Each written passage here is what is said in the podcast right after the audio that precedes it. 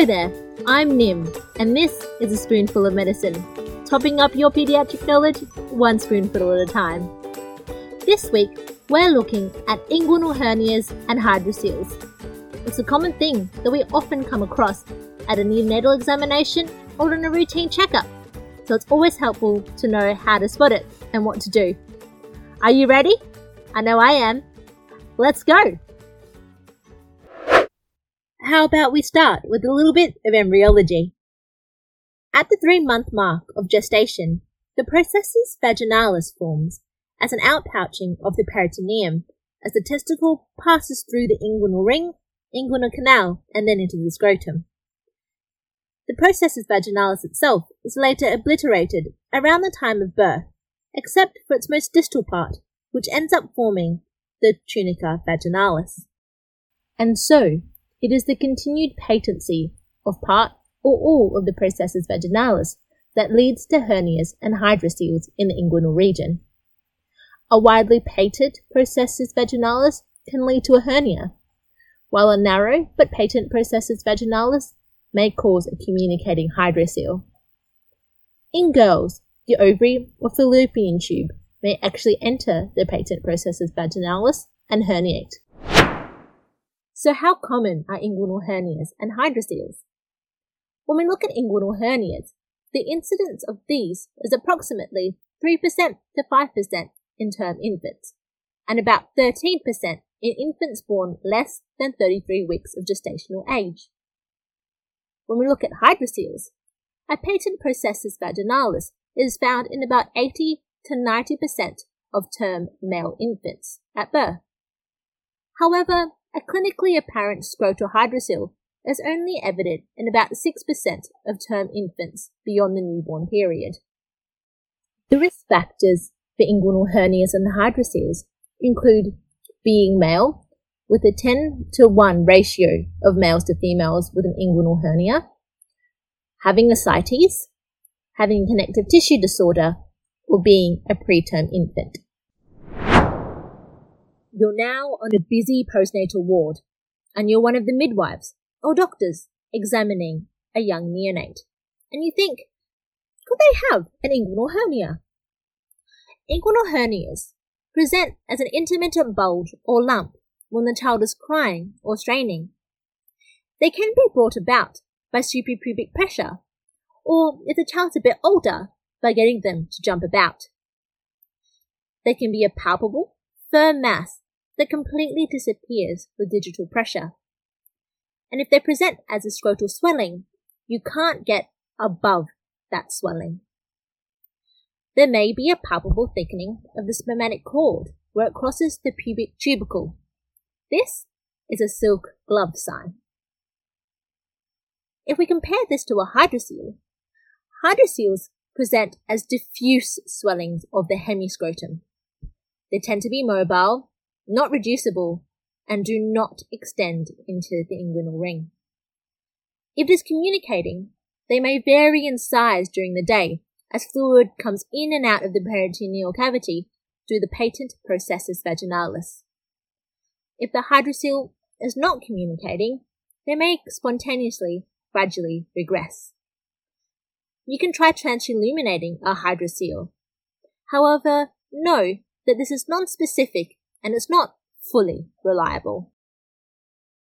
A key thing to look out for when examining an inguinal lump is to never miss an incarcerated or strangulated inguinal hernia. Incarceration rates are about 10%, and the highest incidence occurs in the first 6 months of life, as the patency itself is more narrow. Incarceration is a medical emergency due to the risk of strangulation and subsequent testicular ischemia and bowel perforation. An incarcerated hernia presents as a painful, edematous, tender bulge in the inguinal canal, and the lump itself is reducible. As blood flow reduces, the hernia becomes strangulated and can cause intestinal obstruction, peritonitis, as well as testicular ischemia. Now that we know the what's of inguinal hernias and hydroceles, let's look at the how-tos. how to manage them. In terms of inguinal hernias, all inguinal hernias should be surgically managed, and this is through a high ligation of the hernial sac, or is also known as a herniorrhaphy. In fact, this is one of the most common pediatric surgical procedures. It is worthy to note that if the surgery is performed less than 52 weeks from conception, there is an increased risk of post-anesthetic apnea, so these infants need overnight monitoring for apneas. If the hernia is incarcerated, you must try to reduce it. In fact, an incarcerated hernia can almost always be reduced with slow, persistent bimanual pressure. Note that this is painful, so the child may need some sedation.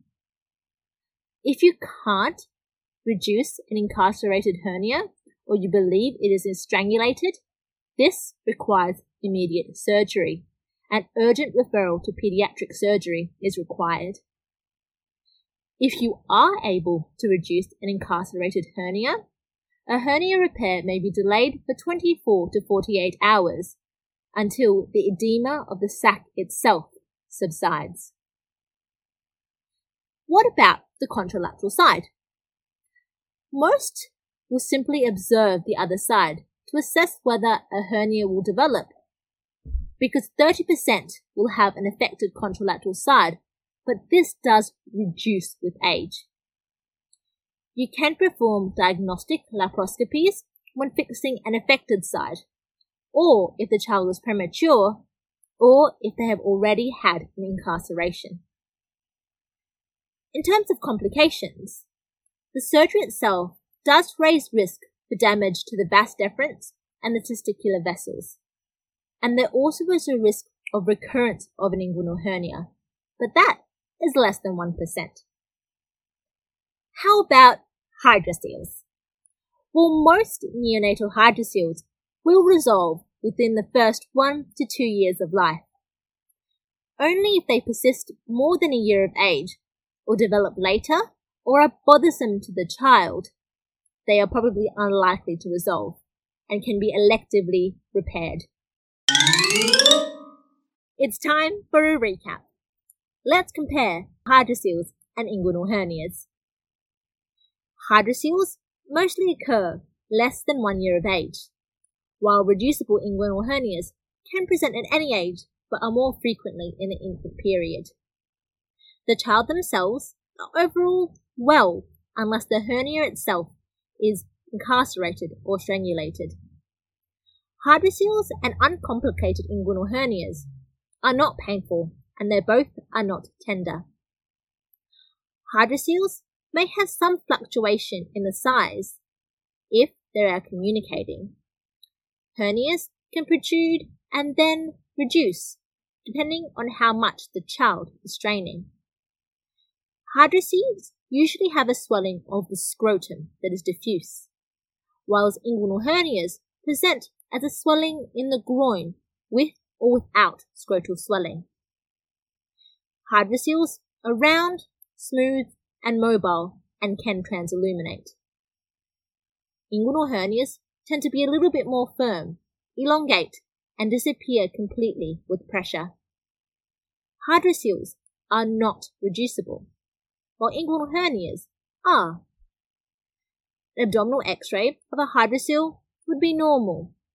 As for an inguinal hernia, there may be some gas seen in the groin, although x-rays are not required for the evaluation of either of these conditions. In terms of treatment, hydrocele is a watch and wait approach, and only if the hydrocele is not resolved by a year of age or is bothersome to the child will it be managed surgically, compared to an inguinal hernia, which always requires elective repair. If an inguinal hernia becomes incarcerated or strangulated, the urgency is much more, and an immediate referral to pediatric surgery is required. And that's been this week's episode of Spoonful of Medicine. Thank you so much for joining us. If you like what you heard, please subscribe and tell a friend. For the visual learners out there, head over to our Instagram page, at spoonful.of.medicine for a quick summary of today's episode, along with some other great educational content.